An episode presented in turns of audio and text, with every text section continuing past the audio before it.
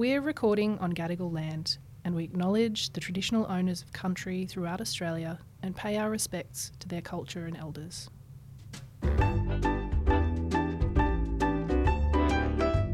I'm Karina May, I'm Claire Fletcher. and we love rom coms. They're our favourite kind of love stories. We love reading and watching rom coms so much that we started writing our own. We're always chasing that rom com feeling. You know the one. The warm and fuzzy one. And we might not be experts, but by God, we're enthusiastic. So today I'm extra excited, Claire. Extra excited. Yeah, I'm normally pumped, but right now, when listeners uh, have this in their ears, I'm not here. I was going to say, we need almost like a scale, the K May scale of excitement. And you, you're off the charts right now. I'm off the charts. I'm in the air. Uh, actually, I might be heading back. Anyway, I'm off to New York shortly and London. Um, I'm going to go and visit all of the Meet Cute sites, and we'll get onto our not so tropey trope today. um, but I'm so excited uh, that I popped on some red lippy for the occasion, and you did too, Claire. Yeah, well, I've got to keep up with you. But tell us, what, what shade are you wearing, K May? I think when we looked, it was inappropriate red, which is on brand for me and probably on brand with some things that I sometimes say on this podcast by accident. And what's your preferred Oh, I shade of don't. I don't even know how to pronounce this. I'm going to say Nars Heatwave because I don't know how to pronounce No, it's French. You I need my duck orange. Uh, so I'm wearing a lipstick that my sister gave me, and she had a little tag on it saying "Book Launch Red." It's MAC So Short. oh, that's so sweet. I hope I'm saying that right. I think it matches your cover, right? The green and red cover. Hmm. So we've done four episodes of tropes now. And today we thought we'd shake things up and chat about meet cutes. One of the essential elements of a rom com. Mm, and I think we've been using the term casually throughout our potties. And it's such a fun one that we thought we'd dedicate an entire episode to it. Yeah. Firstly, starting with real life meet cutes. Our favourite real life meet cute stories. I You're feel so like- excited. I can just see it on your face. I know. I feel like it's, you know, that that's Life magazine, like real life stories. It happened to me. yeah, it happened to me. uh, it hasn't happened to me It hasn't yet. yet. There's still there's still hope. Bloody oath, you can meet cute at any age. you can meet cute and you can re-meet cute. We talked about that in our second chance romance episode. Well, and I think once you embrace the concept of a meet cute, it doesn't have to be romantic. You can have friend meet cutes. Mm, and we, Um, we'll talk about that, I think. The Yeah. non-romantic meet cutes, sometimes the best meet cute in a rom-com. But also, I have had meet cutes in the past, but we were talking about off-air whether or not a meet cute maintains its meet cuteness once the couple isn't a happily ever after story. The cuteness can wear off. For the purpose of this segment, my real life example will be borrowed from a friend. Mm-hmm. but there's the cutest story that I know a friend of mine on a rainy day, let's call it a rainy fall day. I'm getting into my pumpkin spice New York mood. and she jumped in a taxi at the very same time a gentleman hopped in the other side to shelter from the rain. And the taxi driver was driving quite poorly on the slippery streets that they asked him politely to slow down, uh, to which he accelerated. And the gentleman tapped the cab driver on the shoulder and said, We'll be getting out. And so my friend and this guy got out, and it was raining. They had to go and shelter somewhere. So they went and sheltered in a bar and got to know each other. And they're now married. Yes. so I don't know if this friend listens to the podcast. I will send her this episode now, but I kept them anonymous. That's a real story, one I aspire to. I might write one day in a very variation of, um, but I love it. Do you have one, Claire? Ooh. You have yours with your husband, which we spoke about. Yeah, we already covered one. that. Yeah, I wasn't really prepared. I probably could have done it more justice, but that ship has sailed. I think our strategy, we just constantly throw each other under the bus. Um, well, there was one that I was thinking about sharing, which I don't know, it feels weird when it's not your own, but yeah, do we need permission? I don't think so.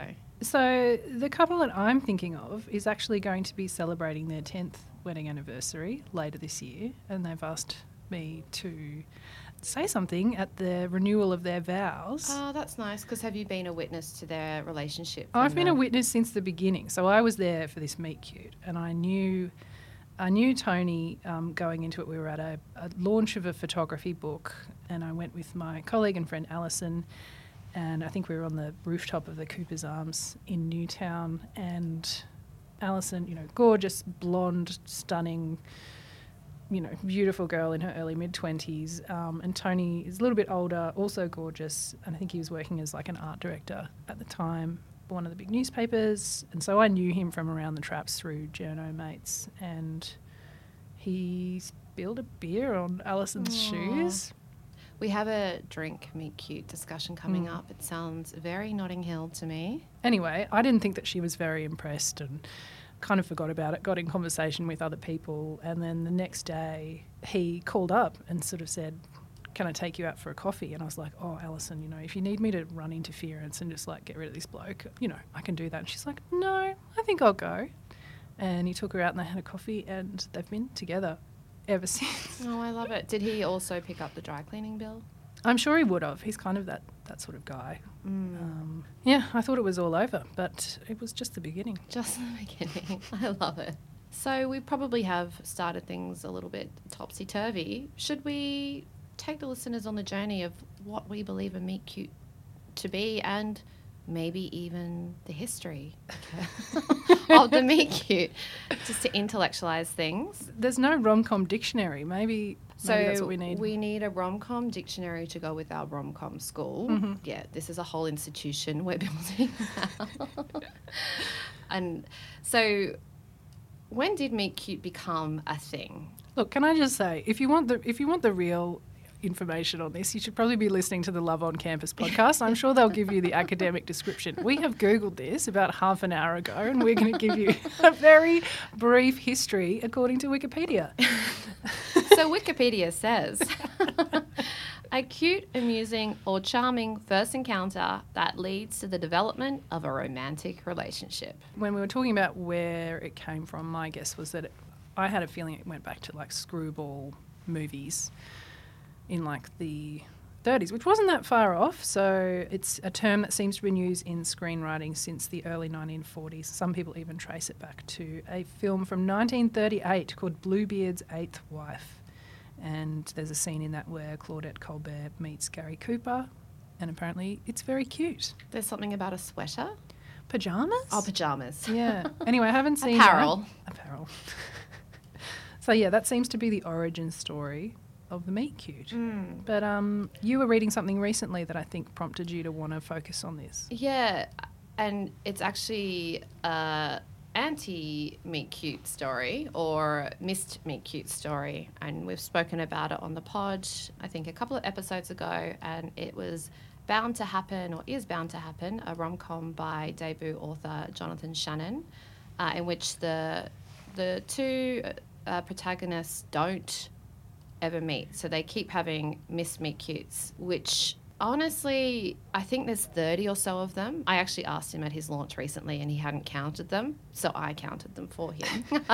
there's uh, about one in each chapter. So about one missed encounter per chapter.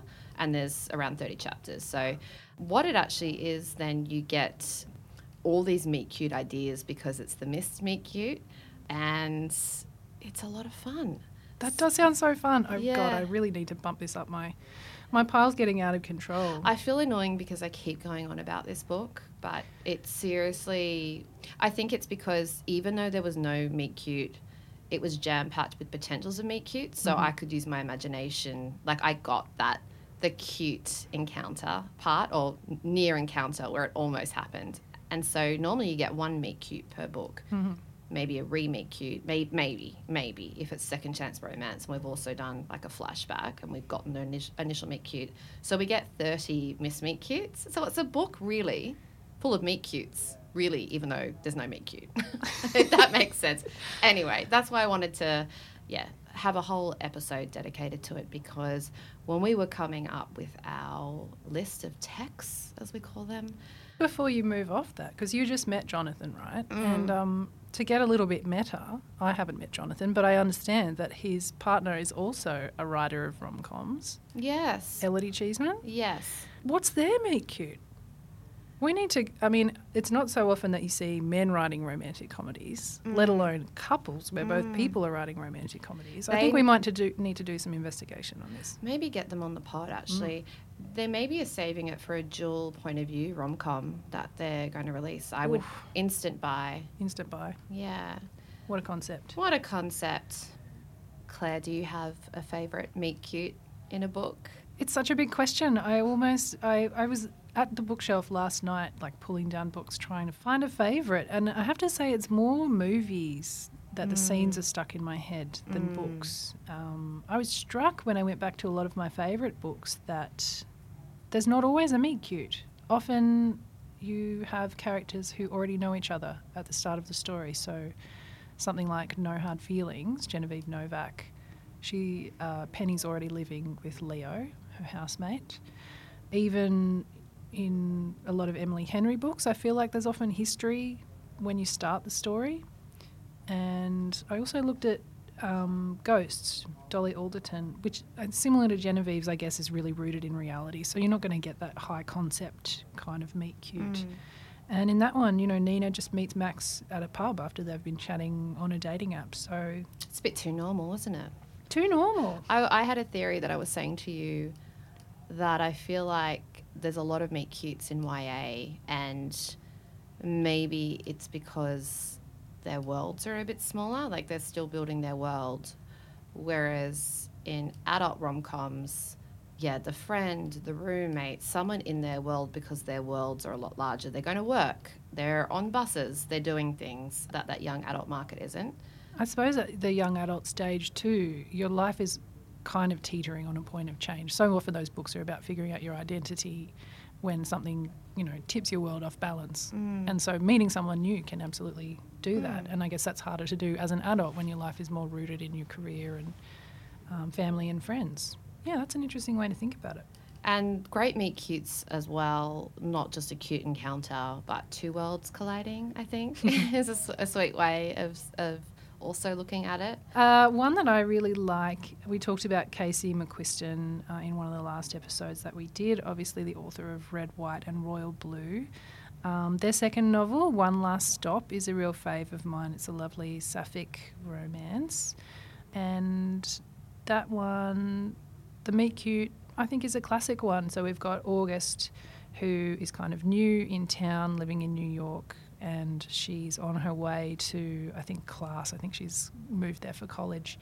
And she's spilled coffee on her shirt, and she's like trying to not cry. You know, she's trying to hold it together for what is supposed to be like the start of her new life. And she gets on the subway and becomes conscious of this kind of person standing over her and just assumes it's a creepy guy and then looks up and is like, ooh it's a very hot girl.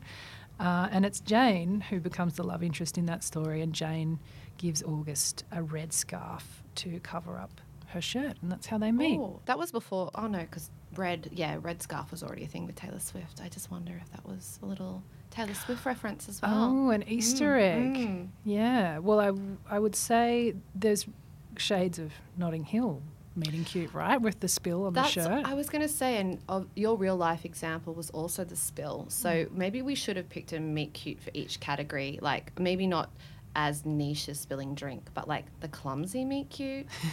so in Notting Hill, that is, you know, we'll get on to movies, but just quickly is when Will Thacker, the bookshop owner, spills his orange juice on Anna Scott, the film star, on the sidewalk and then offers for her to go back to his place to get changed into a clean shirt.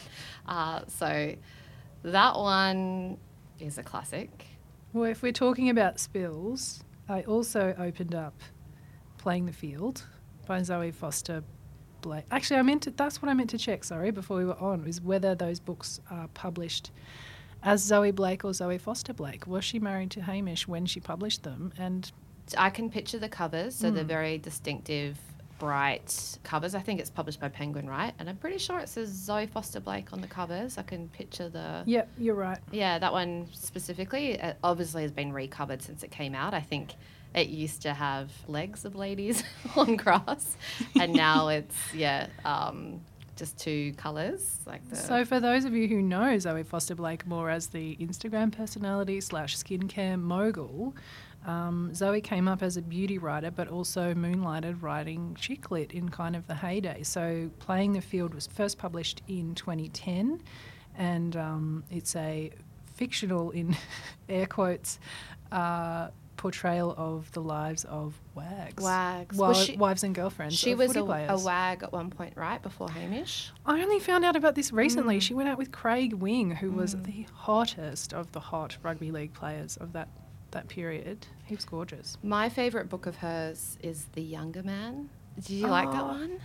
I didn't mind it. Mm, I think we could probably do a now and then on that book. Yeah. Um, but I, I love it. Anyway, I picked up Playing the Field, which I haven't actually read yet. I picked it out when I was Oh, at Dymocks the other day because it just looked so cute. And, you know, I love footy, and so I was really interested to see what she does with this premise. But the meet cute is like, talk about racing out of the gates. It's the very first paragraph of the book when the lead spills a drink at the bar on someone that she just refers to as Adonis because he is so gorgeous. Yeah, another spill. Mm. And then in terms of clumsy meet cute, I mentioned um, Sit Stay Love by Amy Hutton, another debut, uh, a couple of episodes ago, where Sarah, the protagonist who owns the animal shelter, her meet cute with Ethan, this uh, TV film star who is petrified of animals, is a German Shepherd kind of bowling him over and her obviously rescuing him, which also is a nice, like, subversive kind of flip there, like the rescuing. But I guess the dog was clumsy. I mean, he, he couldn't really help that, but that's another meet cute for sure. It's interesting that you pull out the thread of clumsiness, which I hadn't thought about before, but last night I watched the start again of a movie called Ibiza. Ibiza? I never know how to pronounce that. Is that a group of three women going, yeah, I've Yeah. seen that. So, um, friend of the pod, Emily, um, was messaging me and told me it's one of her comfort watches. Like she watches it all the time, which is interesting. I, I think it only came out a couple of years ago. I must have watched it when I was breastfeeding because I have almost no memory of what happens. But it follows, um, I think it's, God, what is her name? Gillian Jacobs. And she goes on a trip to Spain for work, takes her two girlfriends who are, you know, very much there for the comic relief, and she meets a very sexy DJ played by God, what is his real name? Richard Madden, better known as Robb Stark, my Game of Thrones boyfriend. But the meet cute for that is like they meet when he is DJing at the club and he's, you know, like this god on stage and he's looking out and she just is watching him thinking he's gorgeous and he is waving to her and kind of, you know, beckoning her up on the stage. And, you know, a, f- a little bit earlier, this guy had drawn on her face with like a, you know, those pens that you can only see under lights. Drawn something on her face she didn't think about, but basically she had a dick on her face that glowed in the dark. And this kind DJ was inviting her back so that he could clean it up for her. And so they have this kind of moment backstage where, you know, obviously they're close to each other's faces and they're having some funny banter. And then he kind of walks away and they have sort of loose plans to meet up later. And it would have been absolutely perfect. But as he's backing away, he trips over something. And so there's that. It's the moment that takes him from being kind of a god to being a human. Mm. And I think that element of vulnerability is really important to a meet cute because otherwise it's like this person is too perfect. Mm. They're out of my league. That's why the simple "let me buy you a drink" or the it's just it doesn't have that same effect of that real life, yeah, vulnerable moments. Like anyone can buy a drink. How boring. how pedestrian. And how about? I think you recently rewatched A Cinderella Story with Hilary Duff and Chad Michael Murray. I've been revisiting some classic cinema, Karina. I don't know why I've I'm toying with a new book idea and I have this I have this Cinderella thing in my mind. I don't know why. Well, because Um, you want you want it, the foundations there. What we spoke about a couple Right. of plots ago. You just want to do a retelling, so the plot's sorted. You can just I'm looking for a cheat sheet. breeze on in, write a couple Um, of words. The foundation's there. Yeah, so uh, 2004, A Cinderella Story. It's, I mean, it, it really like reeks of the time. Um, the meet cute in that, it's tricky because the logic of this really doesn't hold up, but Hilary Duff is having kind of a pen pal relationship over the internet somehow with Chad Michael Murray. He's the cool guy at school, she is like a nobody, and you know, but they're having these DMs where they're like really getting to know each other and deciding whether they should meet. And there's a masked ball where she like she's wearing something over her eyes. Like it's really obvious who she is, but I guess because she's wearing a pretty dress, no one like puts it together. It's like the makeovers, you know, she's all that, and it's like, oh my gosh, she took her glasses off. it's like, oh, I couldn't recognize her with the mask. She's actually beautiful.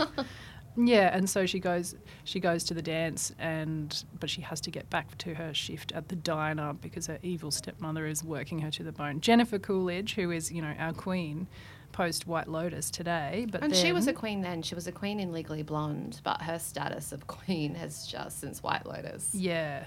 Perfect casting for um, Cinderella story. She is chewing the scenery incredibly in this film like it's it's out of what control. does that expression mean? Chewing the scenery. She's just it's like really um, Dominating? hammy acting just Ah. like I've literally never heard that. Claire. Wow. I love that. and now I cannot define it for you. it's real, trust Well, me. Ask Wikipedia. We ask it everything else. Anyway, they're, let's call it their meet cute when they first meet at the dance, and she uh, runs out at the stroke of midnight to get back to the diner and drops her cell phone. And so instead of a shoe, oh, I left got it. that. I'm to- following. trying to figure it out. Yeah, subtle, I know. It was a weird synchronicity with another film that I revisited, which I had really fond memories of from when I was young. Um, although my sister has pointed out that I gave her and my mum a lot of shit for watching rom coms back in the day. I think I was a bit of a closeted rom com lover. I think you've publicly admitted how you know you've come late to the party, but we welcome you with open, warm arms. Yeah, it's I've- fine. I've, it's taken me a while to get over this the snobbiness of my youth, and I'm I'm fully atoned now. Uh, but anyway, Only You, 1994, starring Marisa Tomei and Robert Downey Jr. Um, and it's all a lot of it plays out in Rome and Positano. It's a real love letter to Italy, and yeah, I remembered it being very beautiful. There's a lot of it is about this idea of soulmates and destiny. Uh, but the meet cute in that, when they first meet, um, Marisa Tomei's character is sort of running away from a restaurant in Rome where she thought she was meeting her soulmate. And uh, she's had a disappointment. She's trying to find him and she's kind of crying, running through the cobblestone streets, and her high heel gets caught and she falls over. And Robert Downey Jr. comes up to help her out. He's also a shoe salesman, so there's a lot of shoe stuff comes up in that. But yeah, another Cinderella kind of reference there. I love it. Hmm. I mean, we could talk about movies till the cows come home. That's an expression, right? Have I mentioned I'm going to New York? but I've been revisiting, uh, yeah, a lot of nostalgic rom coms, including Serendipity recently. I think I'm toying. Is that the John Cusack one? Yeah, and Kate Beckinsale. Uh, and yeah, so I'm I'm toying as well with an idea of a new story for my tax write-off uh, New York trip, and that was the first movie that kind of came to mind as oh, like I might rewatch that to see, yeah, re- to remember how that went. But they have a meet cute over a pair of gloves in Bloomingdale's. They both reach for the same pair of gloves, and then listeners will probably remember that for 10 years they try and find each other. Um, a number is written in a book and it's about finding the book. And yeah, so they have that initial meet cute. Uh, and then I don't want to give anything away, but it's a, it's a, it's a happy ending. Uh, Surprise! surprise. Uh, and I was also on the Jonathan Shannon, the multiple Miss Meet Cutes, where we get multiple meet cutes, but the same meet cute over and over again, is 50 First Dates with uh, Drew Barrymore and Adam Sandler. I actually went to Hawaii and visited where most of that was filmed, which was so lovely. The diner and the premise of that movie is um, she's in a bad car accident and she thinks it's a bit of a Groundhog Day narrative where she thinks every day is the same day as the last. So he has a lot of fun, Adam Sandler's character, with trying to woo her each day and um, make her fall in love with him at this diner. So he tries a couple of different things with the meet cute over breakfast initially. Yeah, so that's that's a really cute one. Bit of amnesia. In there. Amnesia, amnesia trope. That's Speaking trope. speaking of the Groundhog Day thing, there's a movie, and I don't think either of us have seen it, but it came up in my research called Meet Cute.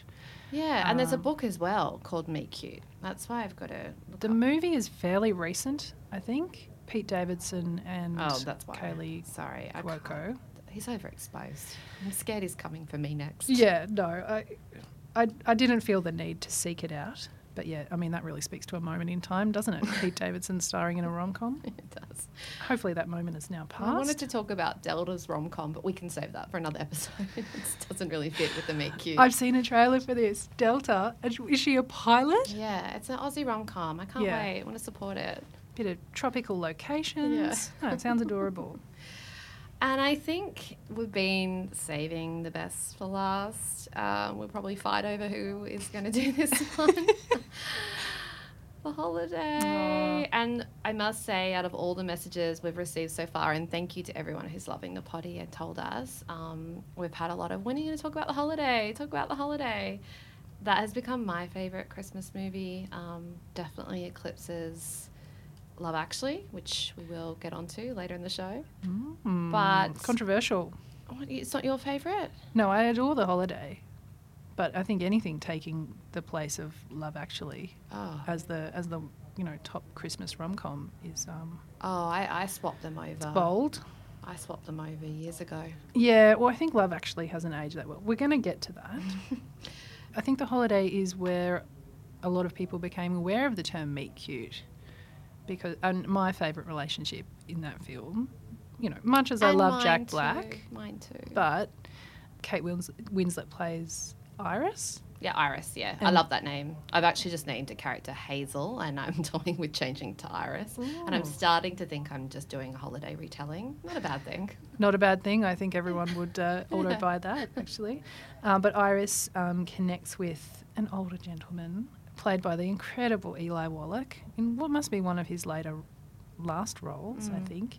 And he explains to her what a meet cute is. And I mean, God, he's just divine. And they have a meet cute because he's, um, well, you know, it is still a meet cute just because it's so cute. But he, she offers, she stops and offers him a lift home. Remember, she's in LA and it's like really weird, windy. I think it's actually quite common for LA, but that blustery like weather. She arrives and like the wind is whipping around, and I think he's like on his walking on his walking frame on the street, and sh he's like it seems like she's the first person who's ever stopped and offered to give him a lift. Mm. Can you remember what his name is in the film? Arthur. Arthur. Mm. Yeah. Again, I think I've stolen that for my current work in progress. It's so funny. All these like geriatric names are now like the hottest names at daycare as well. Do is there an Arthur in Dot's class? Yeah, I think so. We know we know an Alfred. Um, there's a lot of Sebastians running around actually, Mm. multiple Sebas, but all, especially like Hazel, Iris is coming back. Yeah, mm. we love the old names. So the holiday is so special to me that I again I'm going on Can a you trip. stop rubbing it in, please? I was googling to see if you could stay in the cottage, so the one that Kate Winslet swaps for Cameron Diaz, and you know it comes also with one Jude Law, uh, and That's what you were really trying to sign of up for, course, wasn't it? of course. Like I would want Airbnb to give me a refund if Jude Law is not just sitting on the couch, or yeah, he comes. Where is Jude? Has anyone seen him for a while? I don't have eyes. I feel like him. he's just lost his hair and so he's just disappeared from the public eye. The women's mags might have eyes on him, but I don't read them anymore, so I'll have to have to, ch- have to check. Righto. That's a meet cute because he is Iris's brother, and he often crashes at Rose Cottage um, when he's had a big night out locally, and knocks on the door drunk. And Cameron Diaz opens the door, and he really needs to take a piss. so it's quite sexy and romantic. Uh, but yeah, I was looking up whether or not that was a real house. Uh, firstly, I was searching mistakenly in the Cotswolds because I was under the impression this entire time that this movie was set in the Cotswolds. But it's Surrey, which did you know that? No, you're well outside my area of expertise here. yeah. Uh, anyway, I found what I thought was the listing. It was fully booked, but when I did a bit of a deeper dive, I discovered it, it was a, a house pretending to be. Oh, live- it's live- one of those ones where the, they just use the the exteriors for the establishing shot, and then No, they, no, not even. This this cottage has just started to stand in like live like you know stay in a cottage like Rose Cottage, um, from the holiday. So it's not even the one that they use. So oh, it's just some bright spark with a, a nose for marketing. you have to admire it. I'm from one market to another, uh, but yeah, the actual sh- cottage was just a set. Hmm. So, but I will be going to the pub um, that Cameron Diaz and Jude Law. I've made my friend who I'm visiting look it up and guarantee me that we will be visiting. So, yeah, look out for maybe some Instagram content coming soon. backlot tour. Another one, uh, I know we said Lucky Last, but I also really enjoyed The Big Sick. That's one of my favourite rom coms. Have, have you seen that? I haven't, no, but I do. I do love um, Zoe Kazan, the actress in that. Mm, She's the same one in Ruby Sparks. Mm. Yeah, great. Great film. So I don't know. I feel like that movie's a bit under the radar. Every time I say, "Oh, that's one of my favorite rom coms," it truly is. A lot of people haven't seen it, so I don't know if it came out in an interesting time or. But the I actually forget the name of the guy, but uh, he's a stand-up uh, comic, and she is at his show and heckling him. I want to say Camille Nanjani. yeah, I mean, great actor. Like he's so funny, Kamal Nanjani. and so yeah, Nanjiani. Oh my God. She's heckling him at the stand-up routine. Um, but then there's a, a really cute bit as well where, um, you know, they spend the night together, and she calls for an Uber, and it's him. So he has to get out of bed and put his clothes on to get in the Uber to pick her up from the one-night stand.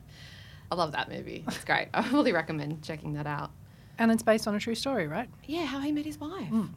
How cute's that? Adorable. Adorable. Did you want to talk about Fleabag? Only in the sense that the that entire first episode of the second season of Fleabag, when Fleabag meets the hot priest, I think is just an absolute masterclass in writing. Like when I'm feeling a bit flat Mm. or like I don't.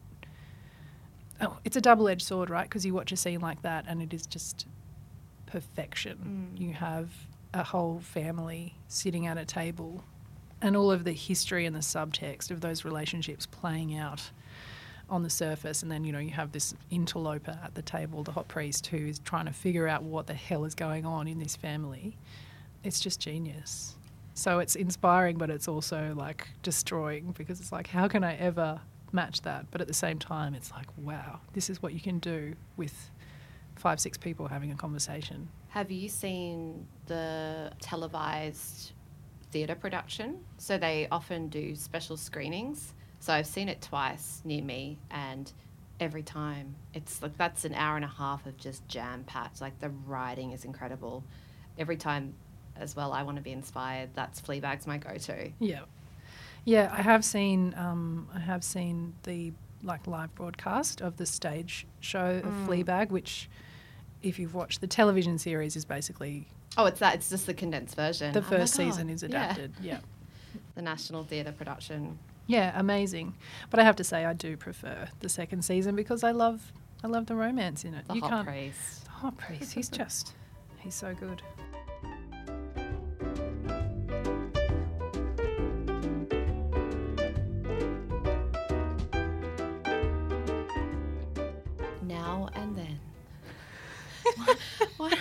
Do I feel like I'm coming up from the break of The Bold and the Beautiful? Oh my god, it's a formative influence right there. My nana was obsessed with the bold and the beautiful. so was mine. We used to love when we had to go over to Nana's after primary school because we'd get to watch The Bold. Is it still running? I believe it is. Ridge Forrester, is he still in it? Probably. They I mean, might the be Forrester like dynasty.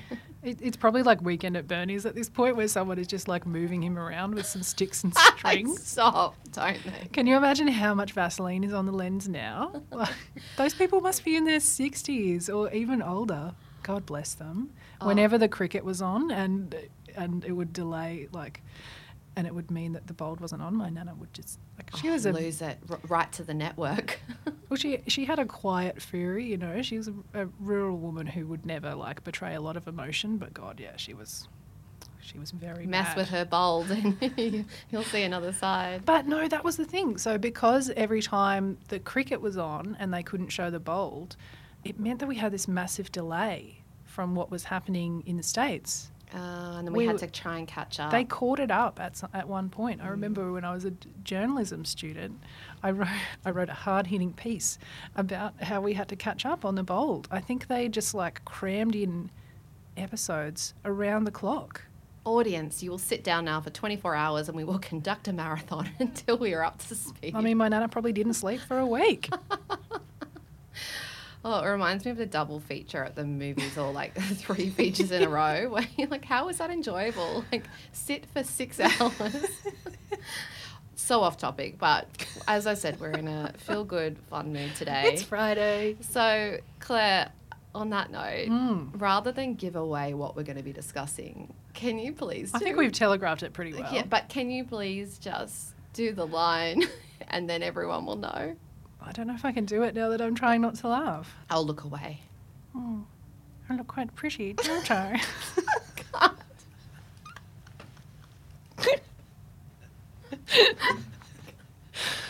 I don't think that sounds like anything. It does. It sounds so good. So, if you couldn't tell from Claire's amazing acting skills, we're going to be talking about one Keira Knightley. I'm just waiting for my call from Hollywood, honestly. Specifically, in my second favorite Christmas movie, Love Actually, and more specifically, we normally talk about a whole text, but we're going to really zero in on one specific scene. We're not breaking ground here. I mean, I think there's been plenty of conversation about love actually being hmm. problematic on a few different levels. And remember, we're not here to break ground. We're here with the enthusiasm to remind you all of the, the thing that gets us out of bed every morning. Those warm and fuzzy feel goods. And we contain multitudes. Like, I mean, I can I can objectively see there's a lot of problems with this movie, but if it was on, I would never turn it off. I love it. Mm. And I, Christmas still doesn't feel complete to me until there has been one watching of Love Actually. Yeah. But every time this scene, I'm yelling at the television without fail, Yeah. which is the scene where we all know it well. Keira Knightley's husband's best friend turns up at the door with some, I was going to say post its, but they're Placards? placards like he's, he's on a picket line yeah. for her love. Yeah. Child bride Keira Knightley. Just, so she was 18 while filming this. Wild. And the little boy, I, f- I forget his name, who's also like now super old and will make you feel really old when you see what he looks Mm, like yep. now. And oh, there's actually a weird fact that Shameless shared about him the other day. He's married to someone um, or dating someone. Yeah, um, Tallulah something. Yeah. Who used to be married to Elon Musk. Yes. Yeah. What a fact. And she also is in the Joe Wright film of Pride and Prejudice with Keira Knightley. She plays Mary, I want to say. oh, wow. Yeah. How's that flow diagram? So he was 13 and she was 18. Wow. To think that that was. There's five years between them, and Yeah. he's like a tiny child. And she's playing. And she's a child bride. A child bride.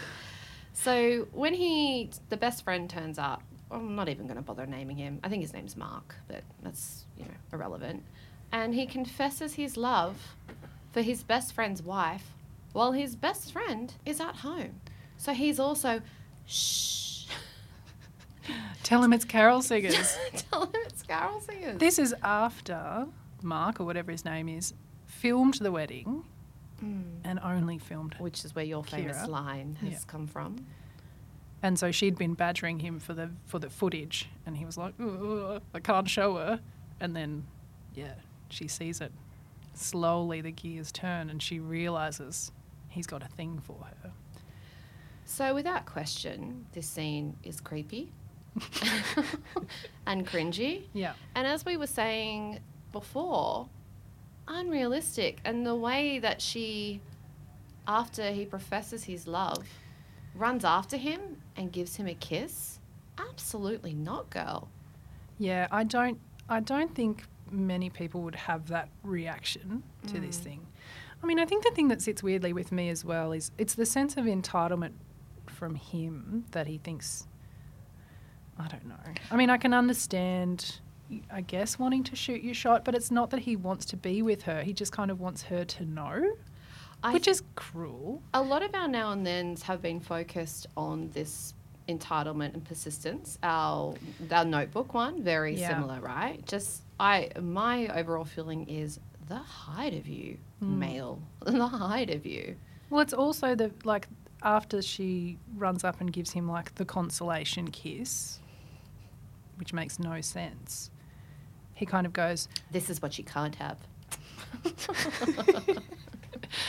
he goes, enough now. Mm. Like, okay, I'm done. Mm. Would never happen. Could he not have reached that point before he came out on the picket line for love? Right. And I think it's, I don't know, I read a lot of online advice columns, and one of the things that really sticks with me is this idea that closure isn't something someone else can give to you. You have to give yourself closure. You can't expect someone else to give you closure for your feelings. Some good therapy. It's Claire. good, isn't it? Yeah. But I guess it's just this idea that, like, if he had, if he went all of this time having these feelings for her, and then she gave him that positive reinforcement, there's no way he would be like, okay, that's enough. He would be like stalking her so much more after that because he's got the positive reinforcement. Again, imagine this in the age of like proper social media. Mm. He could have just made a TikTok actually about this, sent it viral. And as always, I'd love to kind of picture where would they be now? Like, Mm. how's that marriage going? How's the best friends relationship? Like, it, at some point, these things always get found out, and that would have just blown up. I think she would have told the husband straight away and they would have laughed themselves sick over it. Do you think? Yeah. They were solid despite the Mm. age gap. And then just, why am I suddenly feeling sorry for Mark? he did so much for them. He even Mm. organised that symphony. Love, love, love. he organised that as well, didn't he? No He was- copyright infringement of the Beatles, please, Karina. We can't afford that. He was the videographer. Now I'm kind of feeling sorry for Mark. he put in a lot of emotional labour on the wedding. Mm. and also, you know, these little cardboard things. It, there's not. He didn't even use a coloured marker. Like it's quite simple. There's no graphic. I'm pretty sure he did a bit of collage on some of them. Didn't he have some pictures? Did he? Yeah. Oh, I don't remember that at all. Yeah, no, it was something like "My heart will love you until uh, you look like this," and then it's a photo of one of those like bog women. oh my god, that's another level of offence. Hmm.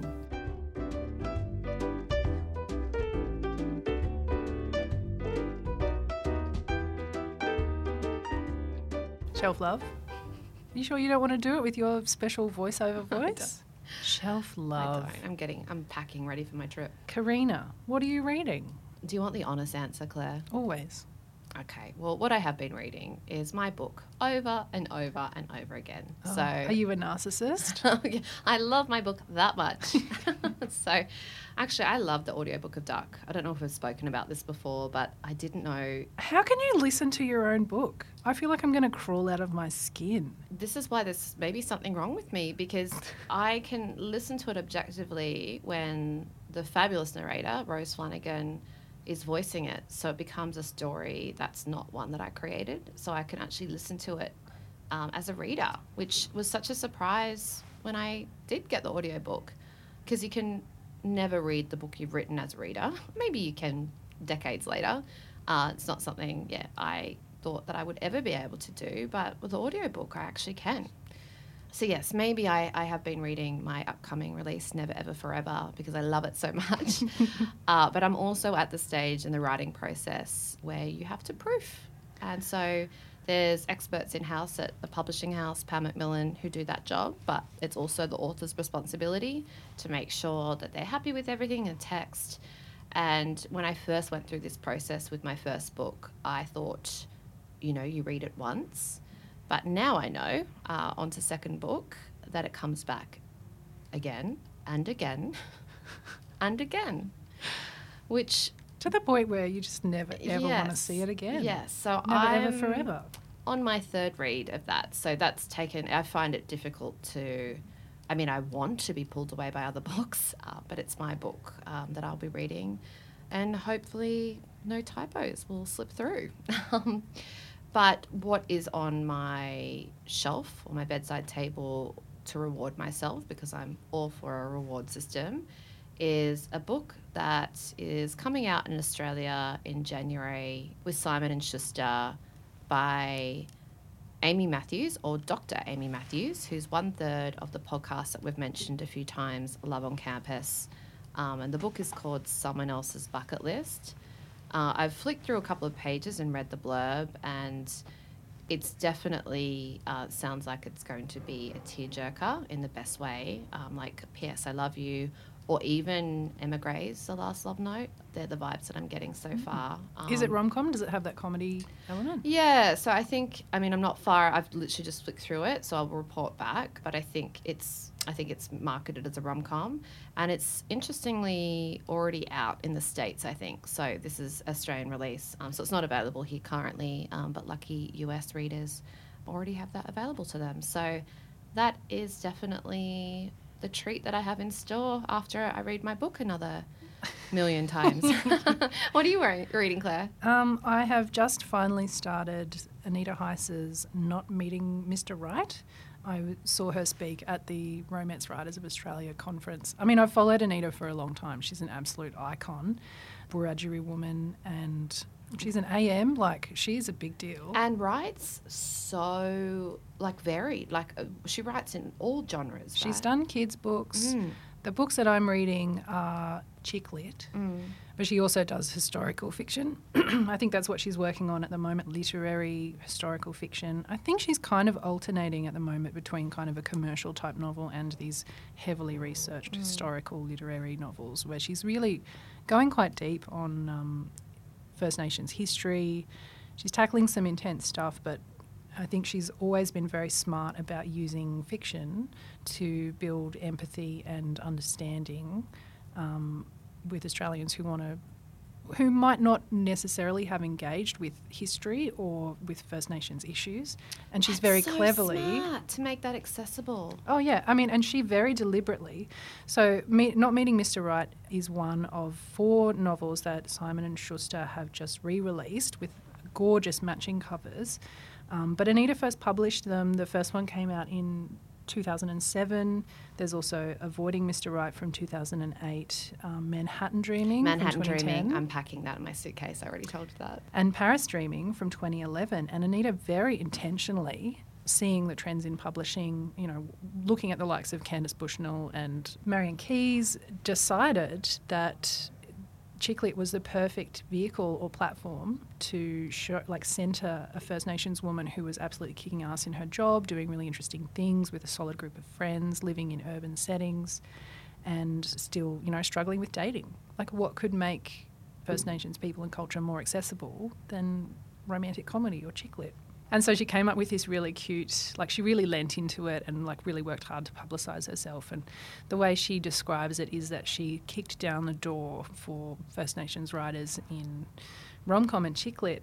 And I think she's been waiting a pretty long time for other people to follow her through that door. There is some interesting stuff coming up now, um, and I'm really excited to read books like um, I think Teela Reid has a rom com called Legally Blak coming out early next year, which looks really good.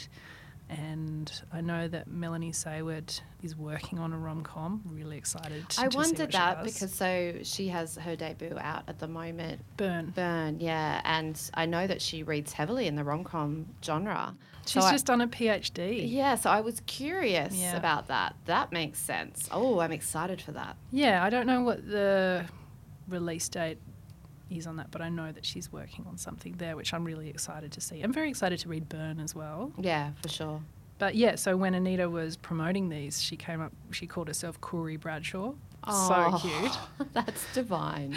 And I think, you know, to hear her speak about it, these books, you know, are from a while ago, and I guess they could have just put beautiful new covers on and re-released them, but she really wanted to update them for the time. And so, yeah, I'm reading Not Meeting Mr. Right, and Are they uh, are they connected, or can I you think they are. Oh, okay. So I can't just read Manhattan Dreaming. Well, I don't. Sorry, I'm sorry to be ill informed on this. I'm pretty sure that not meeting right and also avoiding Mr. Right have the same central um, character, Alice. Um, but I'm not sure about the other ones. I think there's probably links. But yeah, so she's put in references to things like the Voice to Parliament, to Black Lives Matter. Even though they're really light and very voicey, you know, it's that first person. This book opens at a kind of school reunion, and this girl is very single. She's like, I love being single. I love my single life. You know, convincing herself and trying to convince. She's surrounded by all these women who are married with kids, and she's just not feeling it. Um, Did she invent the haven't come across any post-its yet. But yeah, so you know, Anita had to bring in things like social media, technology of mobile phones, and yeah, of course, things that have changed politically in 12, 13, 15 years. It's so funny because you know when 2000 is still 10 years ago, it's hard to update in your head, right? I know. it's really hard. Anyway, I'm really enjoying the voice in this. I'm a big fan of Anita and how she operates. She's a great follow on Instagram. And on TikTok, she comes up Is quite she? a lot. Yes, yes. I'm really enjoying at the moment she's on deadline for her next novel and so she's up at like 5 every morning and every morning she does like a dispatch to Instagram and maybe on TikTok as well just sort of talking about where she's up to 37 is, days is to this deadline. Why you've been inspired to start getting up and writing at five, Claire? maybe. you told me your new regime. It's sounding. It happened similar. twice. anyway, Anita's an icon, Anita's a god and um, you know, I think you could do a lot worse than mimicking her. Mm, Yeah. Love it.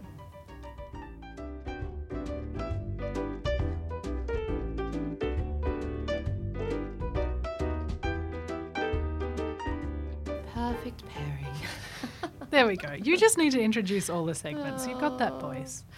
So, I have a great one today, Claire, because I know you haven't read this author yet, and so I'm excited for you that Mm. you still have her to discover. And the author that I wanted to pair with Queen M. Hen, which we seem to do a lot of pairings with Emily Henry, but she is the current reigning rom com queen. So I think it's a reference point for a lot of people that are new, is. new to the genre. It is. so.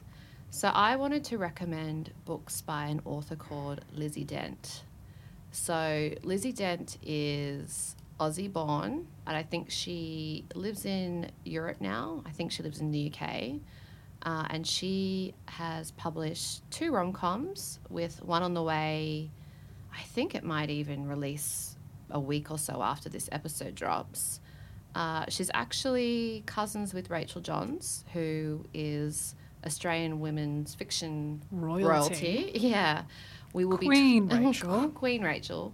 We'll be talking about Rachel's upcoming rom com, The Other Bridget, which releases in January in an upcoming episode. But obviously, the writing, gene, and talent runs in the family. I first picked up Lizzy's debut in 2021. It was called The Summer Job, and it's such a fun story. I mean, it's all in the title, really.